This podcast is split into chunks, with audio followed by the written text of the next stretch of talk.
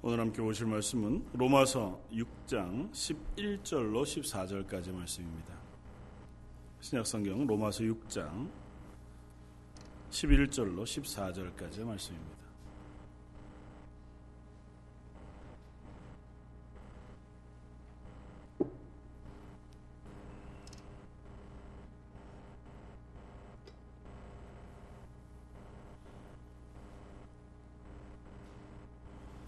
자, 저였으면 우리 한 목소리 같이 한번 읽겠습니다. 이와 같이 너희도 너희 자신을 죄에 대하여는 죽은 자요 그리스도 예수 안에서 하나님께 대하여는 살아 있는 자로 여길지어다. 그러므로 너희는 죄가 너희 죽을 몸을 지배하지 못하게 하여 몸의 사욕에 순종하지 말고 또한 너희 지체를 불의의 무기로 죄에게 내주지 말고 오직 너희 자신을 죽은 자 가운데서 다시 살아난 자 같이 하나님께 드리며 너희 지체를 의의 무기로 하나님께 드리라. 죄가 너희를 주장하지 못하리니 이는 너희가 법 아래 있지 아니하고 은혜 아래 있음이라. 아멘. 오늘 로마서 6장 11절에 14절 말씀을 가지고 사는 것은 드리는 것이다고 하는 제목으로 함께 은혜를 나누고자 합니다. 아, 저희가 뭐 특별히 북미에서 살다가 보니까 뭐 물건을 사게 되면 어, 다 조립되어진 채로 우리가 사가지고 집에 올 수 있는 것이 아니라 대부분은 집에 가지고 와서 뭐 침대 침대가 되었든 뭐 어, 테이블이 되었든 집에 와서 조립을 하게 됩니다. 비교적 간단한 것들은 누구라도 뭐 쉽게 이렇게 조립해서 완성해 낼 수 있지만 조금 복잡해지면 이제 우리는 고민이 생기죠. 이걸 어떻게 해서 어, 정상적으로 쓸 수 있는 모양을 잘 만들어 낼 건가. 저도 뭐 그런 경험이 몇 번 있습니다만은 어, 뭐 남자들은 보통 그렇죠. 매뉴얼을 보고 하면 참 쉬울 텐데 그거 안 하고 할 줄 안다 이렇게 생각을 해서 일단은 내가 아는 대로 조립을 시작합니다. 아, 조립을 해서 거의 다 조립이 된 것 같고 이제 완성이 돼 갈 것 같은데 뭔가 부품이 남고 어, 딘가 약간 이상한 구석이 생기면 그제서 이제 매뉴얼을 보고 다시 다 풀어서 처음으로 돌아가서 다시 뭐 저도 그런 경험이 있고 그러다가 심지어 부품 하나를 잘못 끼워서 망가뜨려 가지고는 그거를 다시 사지 않으면 전체를 다시 못 쓰게 되는 그 어리석은 자리에도 우리가 서게 되는 것을 봅니다.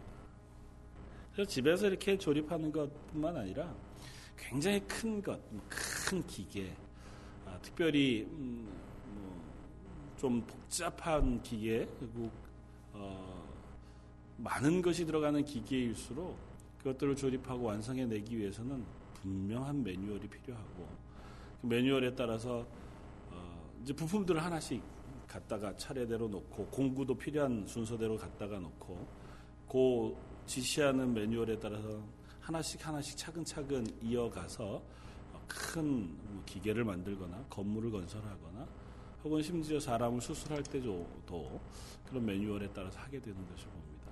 그러니까 그렇게 하게 되면 처음에는 도대체 이게 무엇이 될까? 도대체 우리가 만들 수 있을까? 이걸 도대체 어, 우리 힘으로 만들어낼 수 있을까 싶은 것도 차근차근 하나 따라가다가 보면 언젠가는 완성이 되어지고 또 우리가 쓸만한 것으로 만들어낼 수 있게 되어지는 것을 봅니다. 오늘 본문은 그런 연장선상에서 우리가 생각하면 조금 이해가 쉬워지리라 생각합니다. 오늘 본문은 어, 성화에 대한 이야기입니다. 6장 앞쪽에 우리가 하나님 앞에서 그리스도인 되었다고 하는 것, 구원받았다고 하는 것은 어, 죄에 대하여는 죽고 하나님의 은혜에 대하여는 산 사람이 되었다고 하는 사실에 대해서 우리가 한 두 주 동안 함께 살펴보았었습니다. 죄에 대하여 죽었다고 하는 것은 우리가 이미 어, 죄 아래 거하여 죄의 종로로 타던 그 자리에서는 예수 그리스도의 십자가의 죽으심과 더불어 함께 죽어버렸기 때문에 더 이상 우리가 죄의 종로로 타는 자리에는 있지 않는다는 것입니다. 그래서 죄의 종이 돼서 어쩔 수 없이 아니면 죄를 좋아해서 죄가 즐거워서 우리 속에 있는 본성 그대로 살아가는 존재들 그 자리에서는 이제 옮겨져서 하나님의 거룩하심을 닮아가는 자리로 옮겨졌다고 하는 사실을 우리가 살펴보았고 그것이 죄에 대하여 죽었다. 우리는 죽었다고 선언했던 사도 바울의 선언이었다고 하는 사실을 우리가 살펴보았습니다. 그리고 오늘 본문은 그냥 그렇게 죽은 것에서만 끝나는 것이 아니라 그 다음에 일어난 변화들에 대해서도 쭉 우리가 설명을 했고 또 오늘 도 살펴볼 것입니다. 가장 먼저는 우리가 그렇게 됨으로 하나님의 자녀가 되었다고 하는 사실 우리가 살펴보았습니다. 죄에 대하여 죽고 하나님의 은혜에 대하여 살아난 그 순간 우리는 하나님과 관계가 회복이 되어져서 하나님의 자녀가 되는 권세를 얻었다. 그래서 그것으로 인해 우리 속에 일어난 긍정적인 변화는 이런 거죠. 하나님 앞에 담대히 나아갈 수 있는 자격을 얻게 되었다. 그래서 우리가 예배하고 기도하고 또 하나님의 은혜를 구하는 자리에 설 수 있는 자격을 얻게 되었다는 거죠. 자녀가 아닐 때는 그 하나님은 두려운 존재였습니다. 그 하나님의 거룩하심을 만나면 누구라도 죽을 수밖에 없는 그야말로 하나님 두렵고 무서운 존재이지만 이제는 우리가 그 하나님을 친밀하게 아빠, 아버지라고 부를 수 있는 관계가 회복이 되었고 또 그로 인해서 그 하나님으로부터 우리는 좋은 것을 받을 수 있는 존재가 되었다는 것입니다. 우리가 하나님 앞에 담대히 나아가 친근하게 기도할 뿐만 아니라 하나님 우리를 향하여 좋은 것들, 하나님의 목적에 선하신 것들, 하나님께서 우리에게 나누어 주고자 하는 가장 좋은 것들을 받을 수 있는 그 자리로 옮겨졌다는 것입니다. 물론 뭐 그 가장 좋은 것은 무엇이냐? 어, 하나님의 거룩하심을 담는 것이고 또 그 하나님의 나라를 소유하게 되는 것이고 또 하나님과 동행하게 되어지는 것이고 또 하나님으로부터 주어지는 복을 누리는 것이고 오늘 조금 아까 찬양했던 것처럼 평안을 누리는 것일 것입니다. 또 그 안에 우리가 거하게 되어지면서 이제는 우리를 향하신 하나님의 목적이 우리 속에 아, 생기게 되었다는 것입니다. 세상 속에 하나님 없이 살아가는 모든 인류는 하나님의 목적과 하나님의 계획과는 동떨어진 삶을 살아갑니다. 하나님은 최초의 인간을 창조하실 때 하나님의 영광을 위해서 창조하셨다고 말씀하십니다. 그리고 그 영광을 위해 우리들에게 하나님의 형상을 닮아 지혜와 지식과 성품의 온유함과 또 하나님의 모든 성품들을 주어 창조하셨습니다. 그런데 그런 우리가 하나님의 곁을 떠나면서 우리는 더 이상 하나님의 목적도 되지 않고 하나님의 계획 안에 들어있는 존재도 되지 않았습니다. 그걸 하나님께서 버려두심, 유기라고 표현해서 니들 마음대로 살아라. 니들이 니들 마음대로 살기를 원했으니 너희 뜻대로 니네 자유함대로 살아라. 하나님께서 내버려 두셔서 인간은 하나님 없는 존재로 자기의 욕심과 자기의 욕망과 이 세상의 법칙을 따라서 그냥 먹고 마시고 시집가고 장가가고 또 서로 싸우고 서로 이것을 빼앗으며 살아가는 이 세상의 삶을 살아가게 되었다는 거죠. 그런데 그런 우리를 그 죄에서 건져 하나님의 자녀 삼으시면서 우리에게 목적을 어, 주셨습니다. 하나님의 영광을 위하여 살아가도록 한 최초의 하나님이 만드신 인간을 향하신 목적을 그리스도인들에게 다시 부여해 주시고 우리를 그 목적을 향해 달려갈 수 있도록 하나님의 계획 가운데 인도해 넣으셨다는. 하나님은 이제는 우리를 내버려 두시지 않고 하나님의 계획에 따라 우리를 만들어 가시고 훈련시켜 가시고 하나님의 은혜를 부으시고 해서 하나님의 사람으로 하나님의 자녀로 하나님의 영광 위에 살아가는 사람으로 우리를 변화시켜 가신다고 하는 사실. 그것이 우리에게 일어난 아주 긍정적인 변화일 것입니다. 그럼에도 불구하고 우리는 여전히 죄를 범합니다. 그런 변화가 우리 속에 있어서 예수 그리스도와 연합이 되고 성령 우리에게 부으셔서 우리로 하여금 그 은혜 가운데 살게 하시는 놀라운 은혜를 경험함에도 불구하고 거듭거듭 살펴보는 것은 그래도 우리는 여전히 죄를 지으면서 산다는 겁니다. 도대체 왜 그러냐는 거죠. 도대체 왜 그렇게 죄를 지을 수밖에 없느냐. 그리고 죄를 짓게 되는 것, 그것 때문에 우리가 이전의 자리로 돌아갈 수 있느냐. 죄의 종 되었던 자리, 하나님의 구원이 없어 하나님과 관계 끊어진 그 자리로 돌아갈 수 있느냐? 그럴 수는 없다고 하는 사실 우리가 살펴봤습니다. 우리가 죄를 지을지라도 하나님 우리를 다시 그 자리로 되돌려 보내시지는 않는다. 그 사실을 로이드 존즈 목사님이 이렇게 표현하시더라고요. 잘 이해가 되거나 설명이 될지는 모르지만 이전에 우리가 죄를 범할 때는 죄의 종노릇하던 데에서 범죄하는 것입니다. 하나님 없이 죄를 범하는 것이어서 우리는 하나님의 심판대 앞에서 그 지은 죄에 대하여 모두 다 심판을 받고 징계를 받게 겁니다. 그런데 구원받은 이후에 예수 그리스도의 보혈의 피로 죄 씻음을 받은 이후에 우리가 여전히 죄를 범하는 것은 이제는 죄의 종로로 타던 자리에서 범하는 죄와는 다르다는 겁니다. 오히려 더 하나님 앞에서 생각한다면 어, 죄스럽고 악한 것일 수 있죠.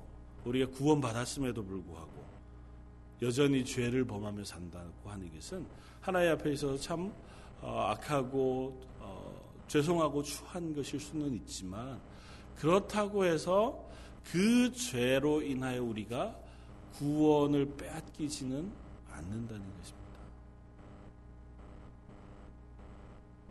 우리 속에 그 죄로 인한 수치와 그 죄로 인한 갈등은 여전히 있습니다. 그럼에도 불구하고 하나님은 그 죄를 인하여 우리를 구원 이전으로 되돌려 보내시지는 않는다는 것입니다. 왜냐하면 이미 우리의 죄를 인하여 예수님이 십자가를 지셨기 때문에. 그래서 우리는 이 죄, 구원받은 이후에 죄 짓지 않기 위하여 애쓰는 삶을 살아야 하고 그것을 소극적인 의미에서 성화라고 하는 것으로 부른다는 것입니다. 그러니까 이제 구원받았으니 더 이상은 죄 아래 거하지 않고 하나님 아래 거 하나님의 은혜 아래 거하기 위하여 스스로의 삶 스스로의 그 모습을 만들어 가도록 하나님께서 요청하고 있다는 것입니다. 그런데 오늘 본문은 그 이야기를 그냥 앞으로 너희는 죄 짓지 않기 위해서 애쓰며 살아라고 얘기하고 있지 않다는 거예요. 죄를 안 짓기 위해서 막 몸부림치면서 내가 너무 괴로워요, 너무 아파요, 너무 힘겹습니다고 하는 그 어, 속에 거하면서 살아가라고 얘기하지 않고 이렇게 얘기합니다. 12절. 그러므로 너희는 죄가 그러므로는 앞에 이야기 때문에 이제 이 결론으로 왔다는 거죠. 너희는 죄가 너희 죽을 몸을 지배하지 못하게 하여 몸의 사욕에 순종하지 말아라고 얘기합니다. 그러므로 너희는 이제 죄에 대하여 죽었으니 이제는 죄가 너희의 죽을 몸을 지배하지 않도록 해라. 우리 영혼, 우리의 어, 존재는 구원을 받았어요. 그러나 우리 육체는 여전히 한 번 죽음을 남겨두고 있습니다. 죄악 가운데 가던 육체는 그 죽을 몸을 그 죄가 지배하지 않도록 너희가 애써라. 그렇게 얘기하면서 다음 이렇게 연결합니다. 13절. 또한 너희 지체를 불의의 무기로 죄에게 내주지 말고 함께 읽겠습니다. 그 다음부터 오직 너희 자신을 죽은 자 가운데서 다시 살아난 자 같이 하나님께 드리며 너희 지체를 의의 무기로 하나님께 드리라. 다시 한 번만 더 읽겠습니다. 그 부분. 오직 시작. 오직 너희 자신을 죽은 자 가운데서 다시 살아난 자 같이 하나님께 드리며 너희 지체를 의의 무기로 하나님께 드리라. 그냥 죄를 안 짓기 위해서 몸부림치면서 살아라. 이게 성화가 아니고 조금 더 적극적으로 하나님의 의의 무기로 너희의 삶을 드려라고 얘기합니다. 그리고 한 걸음 더 나아가면 죄와 싸우는 것이 성화가 아니다 하고 얘기합니다. 죄와 싸워서 몸부림쳐서 죄 짓지 않기 위해서 수고하는 것이 성화가 아니고 하나님에게 우리의 인생을 맡겨드려서 하나님의 뜻에 순종하여 하나님이 행하시는 대로 하나님의 영광을 위하여 살아가는 것 되는 것이 성화라는 겁니다. 맨 처음 함께 제가 시작하면서 얘기했던 그것이 하나님의 매뉴얼입니다. 어떻게 우리가 성화되겠어요? 성령의 열매들을 우리 삶 속에 어떻게 맺어가겠습니까? 하나님을 닮고 예수 그리스도를 닮아가는 삶이 우리 육체 가운데 살아가는 저와 여러분들 속에서 뭐 조금이나마 가당한 얘기겠습니까? 시간이 지나가고 신앙의 연수가 늘어나면 우리가 하나님을 닮아갑니까? 물론 그런 것이 정상입니다. 그리고 그렇게 되시는 어르신들을 볼 때, 뵐 때마다 너무 존경스럽고 감사하게 그지 없습니다. 그러나 그것만 가지고는 되지 않는 것을 우리가 압니다. 시간이 흘러도 우리가 우리의 삶이 성화되어지지 않고 하나님을 닮아가지 않고 여전히 내 속에 욕심과 유혹과 이 세상의 그 죄의 소욕들이 차고 넘치는 것을 고백합니다. 그것과 싸우는 것은 우리의 노력으로 참 불가능해 보입니다. 그런데 성경은 하나님은 우리를 향하여 가지고 계신 계획을 보여주십니다. 너희의 육체를, 너희의 삶을, 너희의 지체를 하나님의 의의 병기로 드려라. 그것이 하나님의 매뉴얼입니다. 그것에 맞춰 가면 우리가 하나님을 담는 성화되어진 하나님의 사람이 된다는 것입니다. 저 여러분들이 성화의 자리로 나아가지 못하고 여전히 힘겹고 애쓰는 이유는 그것을 아직 우리가 온전히 해내지 못하기 때문에 내 인생을 하나님 앞에 내어 맡겨드리지 못하기 때문에 우리의 삶을 하나님 앞에 내어 맡기는 것을 주저하고 있기 때문에 우리가 하나님 앞에 하나님의 계획 앞에 하나님의 은혜 앞에 내 모든 것들을 다 내어 드리겠습니다. 하나님이 원하시는 대로 나를 써 주십시오. 이 세상의 삶 결국은 하나님의 영광을 위하여 나를 부르신 줄 믿습니다. 그 하나님의 영광을 위하여 내 인생을 사용해 주십시오라고 하는 고백을 저 여러분들이 하지 못하기 때문에 그래서 하나님의 성품을 닮아가는 그 자리로 나아가지 못하고 여전히 가장 첫 단계 죄와 싸우는 단계에서 죄와 싸우다가 지치고 그 지친 것 때문에 힘겨워하고 그것으로 통하여 위로받기 위하여 교회에 나오고 하나님의 은혜를 구하는 자리에서만 머물러 있는 거죠. 또 조금 힘이 생기면 나아가서 죄 짓지 않기 위해서 싸우다가 또 지치면 들어와서 위로받고 그래서 흡사 교회가 마치 병원 혹은 상담소처럼 위로가 필요한 곳 혹은 격려가 필요한 곳이 되어가고 있다. 그런데 신약 성경을 우리가 쭉 살펴보면 그 어느 곳에서도 교회를 병원이나 혹은 상담이나 격려해주는 장소로 표현하지 않고 대부분 다 군대와 같이 표현하고 있습니다. 나아가 세상과 죄와 싸우는 하나님의 군대로 표현하고 너희가 그 가운데 전신갑주를 취하여 이 싸움에 승리하라고 말합니다. 너희는 그렇게 하나님의 부르심을 받았다고 말하고 그 부르심 앞에 순종하여 승리하는 삶을 살라고 담대하게 이야기합니다. 그 다음은 하나님이 책임지시겠다고 말씀하신다. 그 다음은 하나님의 계획 아래 있습니다. 지휘관은 하나님이세요. 머리는 예수 그리스도시라고요. 그분 앞에 내 지체와 내 삶을 맡겨드리면 나는 그 수족이 되고 그 일부가 되어 그 전쟁에 참여하는 겁니다. 전쟁의 성패는 일개 나와 같은 지체 하나가 좌우하는 것이 아니라 그 전체를 계획하고 계신 하나님이 그 전쟁의 주인이 되신다고 성경은 누누이 이야기한다. 우리가 전쟁에서 승리하지 못하는 것은 그 명령에 순종하고 그 지체의 일부가 되지 못하기 때문이라는 겁니다. 나 혼자 떨어져서 각계 전투를 하고 있는 거죠. 그리고 내가 승리하면 나중에 가서 그 하나님의 전쟁 그 자리에 참여하겠습니다. 뭐라도 내가 승리를 한 채로 내가 하나님 앞에 가고 싶습니다. 예수님에게 가고 싶습니다. 그것이 저와 여러분들이 갖는 욕심이기도 하고 또 어쩌면 어, 실수와 실패이기도 할 겁니다. 사랑하는 성도 여러분, 하나님이 우리를 부르셨습니다. 부르신 목적은 분명합니다. 성경은 명확하게 저와 여러분들을 부르신 목적을 하나님의 영광을 위해서라고 이야기합니다. 그래서 성화의 목적도 하나님의 영광을 위해서라고 하는 사실을 우리가 기억해야 합니다. 성화는 제일 먼저는 죄를 떠나는 것일 겁니다. 하나님께서 우리를 구원하신 구원이 바로 그 죄로 인하여 일어났던 우리의 실패와 우리의 연약한 자리를 떠나게 하시는 것이었거든요.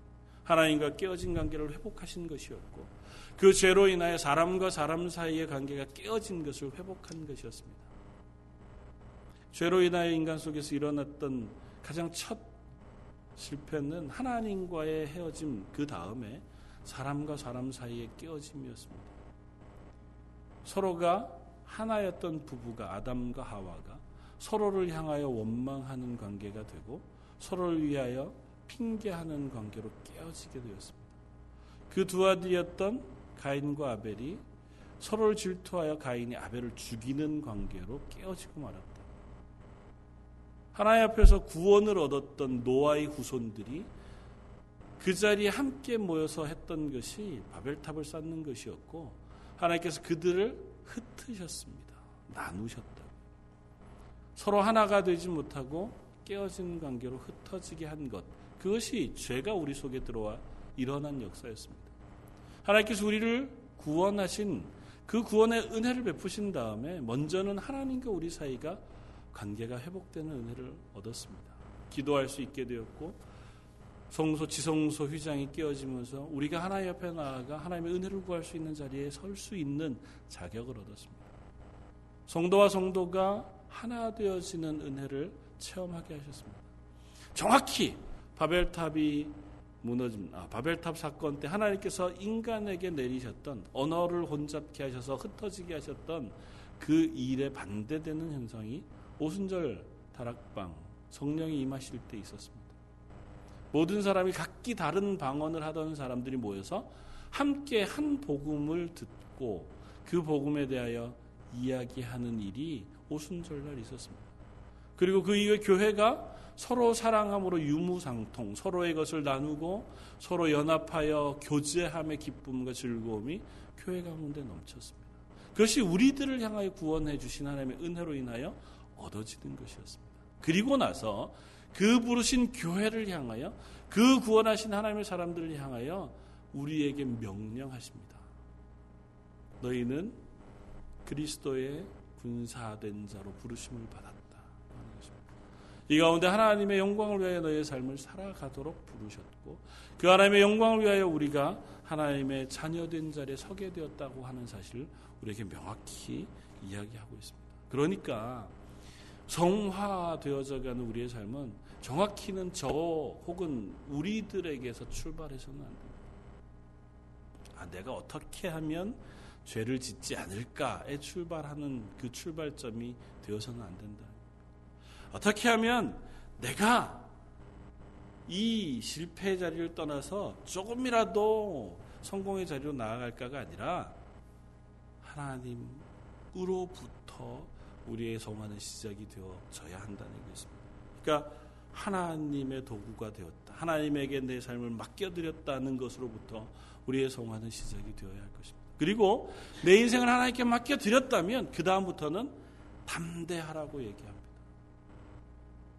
예수 그리스도께서 먼저 세상을 싸워 이겼으므로 너희는 담대하라고 얘기합니다.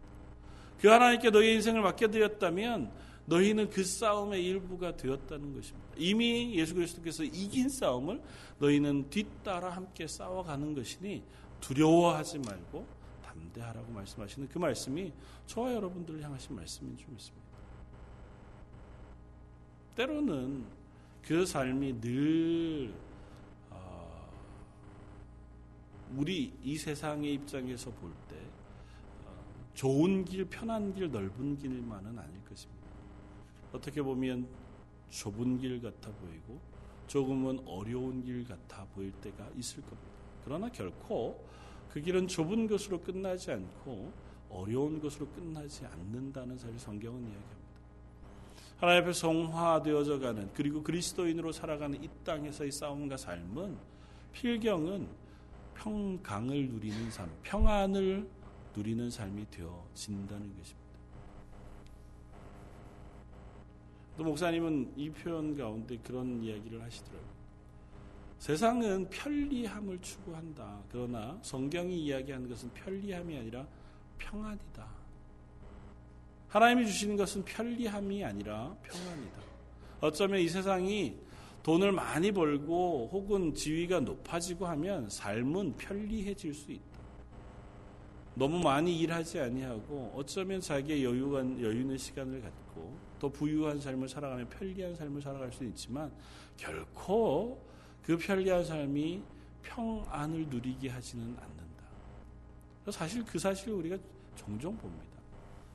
뭐 특별히 그 이야기를 명확히 알 수 있는 것 중에 하나 올 여름에 우리 중국에 갔을 때 선교사님으로부터 들었던 얘기 중에 중국에 뭐 어, 많은 그 한국인들이 가서 이제 돈을 벌기도 하고 또 땅을 빌려서 과수원을 하기도 하는 뭐 뉴스에도 났었지만 한국인이 가서 땅을 꽤 긴 기간 뭐 20년 30년 이렇게 임차를 해서 그래서 과수원을 했습니다. 그리고 거기에서 나는 아주 특산 어, 그 물을 잘 키워서 어, 그야말로 이제 수확이 잘 얻어지게 되어지는 어, 돈벌이가 좀 되기 시작하는 때가 됐어요. 그런데 느닷없이 온 동네 주민들 중국 주민들이 와서 이 땅 되돌려내라. 그 나무들을 다 무, 무자비하게 도끼, 뭐, 톱 이런 걸 가지고 와서 다 벤다는 거예요. 불법인데 이건 지금 빌린 땅인데 20년 이미 빌린 땅인데 안 된다는 거면 돈을 더 내든지 물러나라는 겁니다. 그러면서 그렇게 해서 키운 과실수들을 다 베어버린다는 거예요. 경찰들도 뒷짐지고 있다는 겁니다.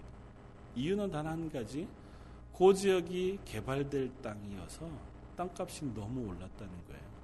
예전에는 그럴 줄 모르는 거죠. 그래서 임대해 줄 때는 헐값에 임대를 해줬는데 이제는 그것 가지고는 안 되게 성이 안, 된, 안 찬다는 거예요. 그것입니다. 돈은 많아져도 결코 평안하지 않습니다. 중국 사회 내에서 서로에 대한 서로를 뭐 한국 사회도 마찬가지고 급격하게 자라가고 있는 그런 사회 속에서 사람이 사람을 대하여 배려하거나 사람이 사람을 대하여 사랑을 나누는 것들이 점점 사라져 간다고 하는 사실 우리가 뉴스를 통해서 보잖아요. 아니, 우리의 삶 속에서 직접 느끼지 않습니까? 평안은 없어져 가고 편리함은 늘어가는 거죠. 그러나 하나님께서 주시는 것은 평안이다. 그렇게 얘기합니다. 하나님 우리에게 허락하시는 것이 때로는 어려운 삶일 수 있다는 거죠. 성화되어져 가야 되니까 훈련이 있을 수 있습니다. 그리고 때, 때로는 그 훈련이 우리가 느낄 때 참 어렵고 지친 시간을 지날 수도 있다는 거죠. 그러나 그 시간을 지나면서 하나님이 우리를 붙잡고 계시다고 하는 것을 경험하고 그것을 확인하게 되었을 때 우리에게 주어주시는 것은 평안이라는 겁니다. 내가 어느 곳에 있어도 하나님 손에 붙들려 있으므로 그것으로 인하여 내 마음이 평안하다고 고백할 수 있는 그 은혜를 주신다는 겁니다. 하나님 우리에게 베푸시고자 하는 것은 그런 것이라는 겁니다. 그 앞에 서서 너희가 하나님의 영광을 위하여 하나님의 사람으로 우리의 삶을 싸워 가기를 하나님께서 요청하고 계시다는 겁니다. 사랑하는 성도 여러분, 우리의 성화의 단계, 성화의 길이 그렇게 어렵지만은 않을 것입니다. 우리의 삶이 하나님 앞에서 어, 정말 수고하고 애쓰고 힘써서 괴로워하면서 예수 그리스도를 뒤따라가는 것 그렇게 하나님 우리를 부르시지 않았다고 얘기합니다. 우리가 성화되어져 가는 것은 때로는 이 세상의 눈으로 보면 지치는 일이지만 하나님 앞에서 보면 참으로 기쁘고 즐거운 일이라고 성경은 이야기합니다. 하나님이 다 내 모든 것들을 책임져 주심으로 내가 그것 가운데 평안을 누리고 즐거워하는 삶을 살아갈 수 있다고 하는 것이 성경의 이야기입니다. 저 여러분들이 먼저 그 일 앞에 아, 우리의 삶을 내려놓을 수 있는 결단이 있어지기를 바랍니다. 저 여러분들이 아 그래 기왕 그리스도인 된 것, 내가 그리스도인으로 살겠다. 그래서 하나님에게 한번 다 맡겨보겠다. 하나님이 내 인생을 어떻게 쓰시는지 내가 한번 하는 결단이 저와 여러분들에게 있기를 바랍니다. 그게 어떻게 다 맡겨질런지는 잘 모르죠. 그러나 우리가 그것을 소망하고 그것을 바라보는 눈이 필요합니다. 하나님이 내 인생을 어떻게 써주실 것인가를 기대하는 기대가 필요합니다. 내 인생의 주도권을 여전히 내가 잡고 어떻게든 내 마음대로 혹은 내 힘대로 살아가면서 그 가운데에서 하나님이 요구하시는 것의 일부를 내가 드리죠. 그것이 아니라 내 인생 전부를 하나님께서 맡아주시면 좋겠습니다. 내 문제도 하나님 가지고 가시고, 내 기쁨도 하나님 가지고 가시고, 내 건강이나 내 인생의 미래도 하나님께서 붙잡아 주십시오. 그래서 나를 통해 하나님의 영광이 드러나게 해 주십시오. 그것이 하나님이 우리를 지으신 목적이고, 우리를 구원하신 목적이라면, 그렇게 해드렸을 때 분명한 게 하나님은 우리를 통하여 하나님의 영광을 드러내실 줄 믿습니다. 그것이 저와 여러분들의 힘겨움이 아니라 평안이며 즐거움일 줄 믿습니다. 저 여러분들이 그 즐거움과 그 평안을 누리며 살아가고 그것들을 나누며 살아갈 수 있기를 원합니다. 그것이 서로에게 나뉘어지는 것이 아마 전도일 것이고 그것이 나뉘어지는 공간이 아마 하나님의 교회일 것입니다. 이번에 교회 도서관에 비치할 책들 하고 제가 또 어, 읽을 책들하고를 주문하면서 책을 한 권 샀습니다. 나는 죽을 때까지 재미있게 살고 싶다. 혹시 뭐 이번 주나 다음 주면 이제 도서관에 비치가 될 텐데 어, 읽어봐 주셔도 좋을 것 같습니다. 이근후라고 하는 이화여대에서 정신과 의사이자 교사로 어, 교수로 한 50년 근속하시고 퇴직하시고 이미 80세가 뭐 넘으셨죠. 그분이 어, 쓴 책입니다. 쓴 책인데 그분은 어, 그 책을 통해서 이렇게 얘기합니다.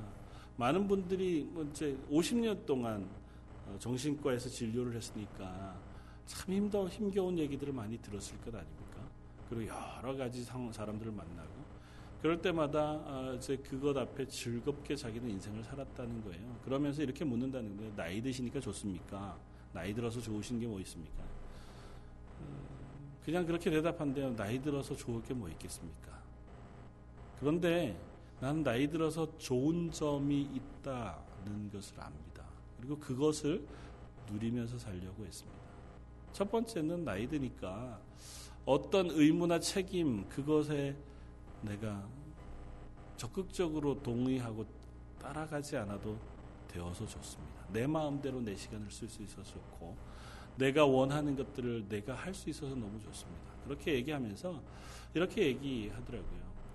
나이 많이 들어서 노후에는 나 이제 뭐 시간을 내서 여행을 좀 다니면서 그냥 그러고 살아야지 그렇게 얘기하시는 분들에게 여행 시컨 해도 노후의 시간은 너무 많이 남, 남습니다. 그렇게 얘기하면서 노후라고 하는 시간을 즐겁게 보내십시오. 꼭 노후가 아니라 인생의 전부를.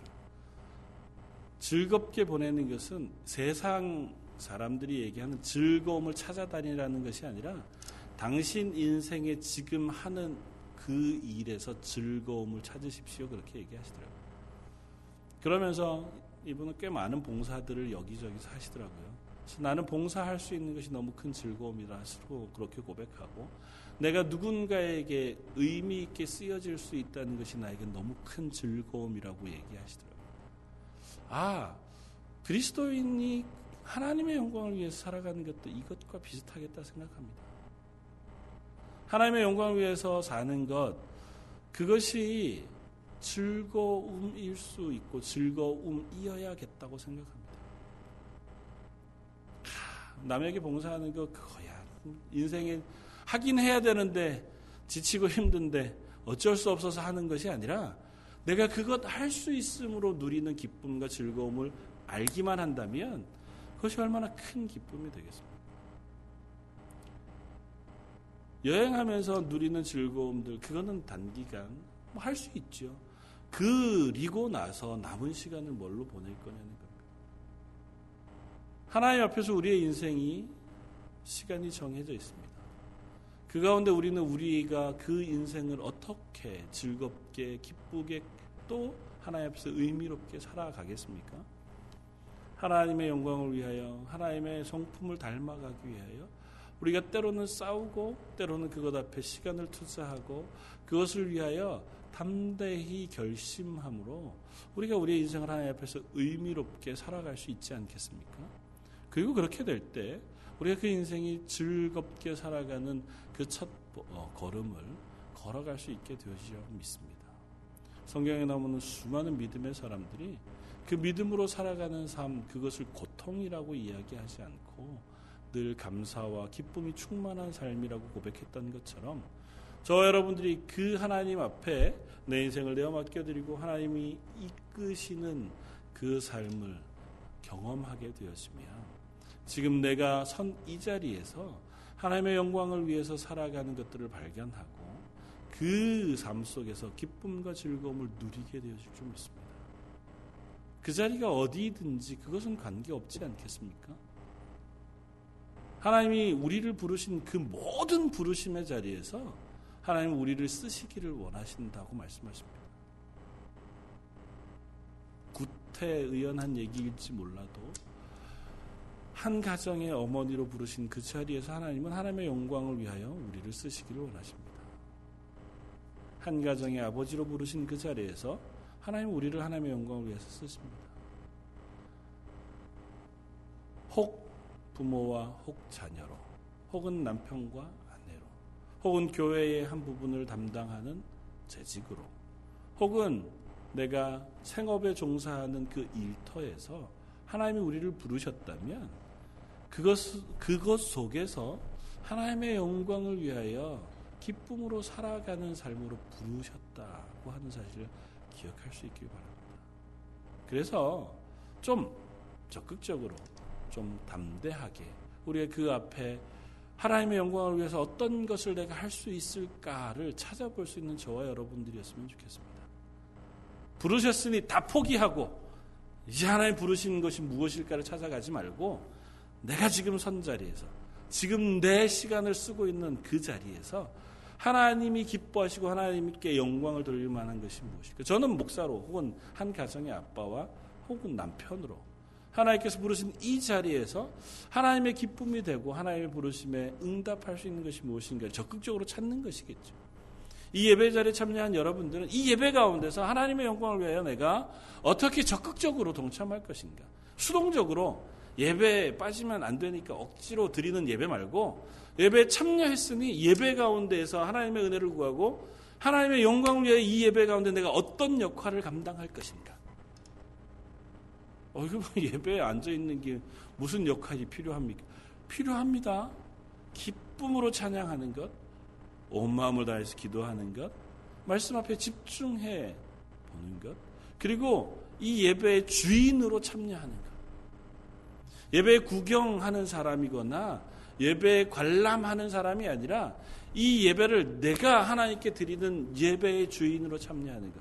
그것이 하나님께 영광을 돌리는 예배가 되어질 겁니다. 여러분들의 가정 속에서, 여러분들의 일터 속에서도 동일한 것들을 분명히 발견할 수 있을 줄 믿습니다. 어떻게 하면 내가 하나님께 영광을 돌릴 것인가?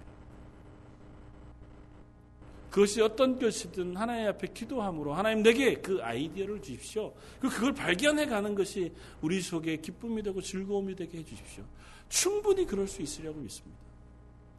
아, 하나님의 영광을 위해서 나를 부르신 또 하루가 시작되었구나. 이 가운데서 하나님의 영광을 위해서 내가 어떤 것을 할 수 있을까? 그걸 위해서 하나님 앞에 내 시간을 내어드렸을 때 하나님이 나에게 어떤 은혜를 베푸시고 어떤 기쁨을 채워주시는가를 경험하면서 살아갈 수 있길 바랍니다. 죄 안 짓기 위해서 발버둥 치는 거 말고 내가 하나님의 사람으로 들여져서 하나님이 주시는 기쁨과 은혜를 누리며 살아가는 그 자리에 설 수 있는 저 여러분들이길 바라고 그걸 위해서 오늘부터라도 한 번씩 어, 적어도 뭐 하루에 한 5분 정도쯤 고민하면서 기도할 수 있지 않겠습니까? 하나님 제 자리가 이 자리에서 도대체 어떤 것을 할 수 있겠습니까? 교회 맡겨진 그 직분의 자리에서 하나님 내가 어떤 걸 할 수 있겠습니까? 내가 상식적으로 알고 있는 것 말고 하나님 또 새로운 것들을 기억나게 해주시고 알게 해주십시오. 그런 것도 너무 좋을 것 같고 상식적으로 알고 있는 것 그것 가운데서 우리가 수고하며 은혜를 구할 수도 있는 것 같습니다.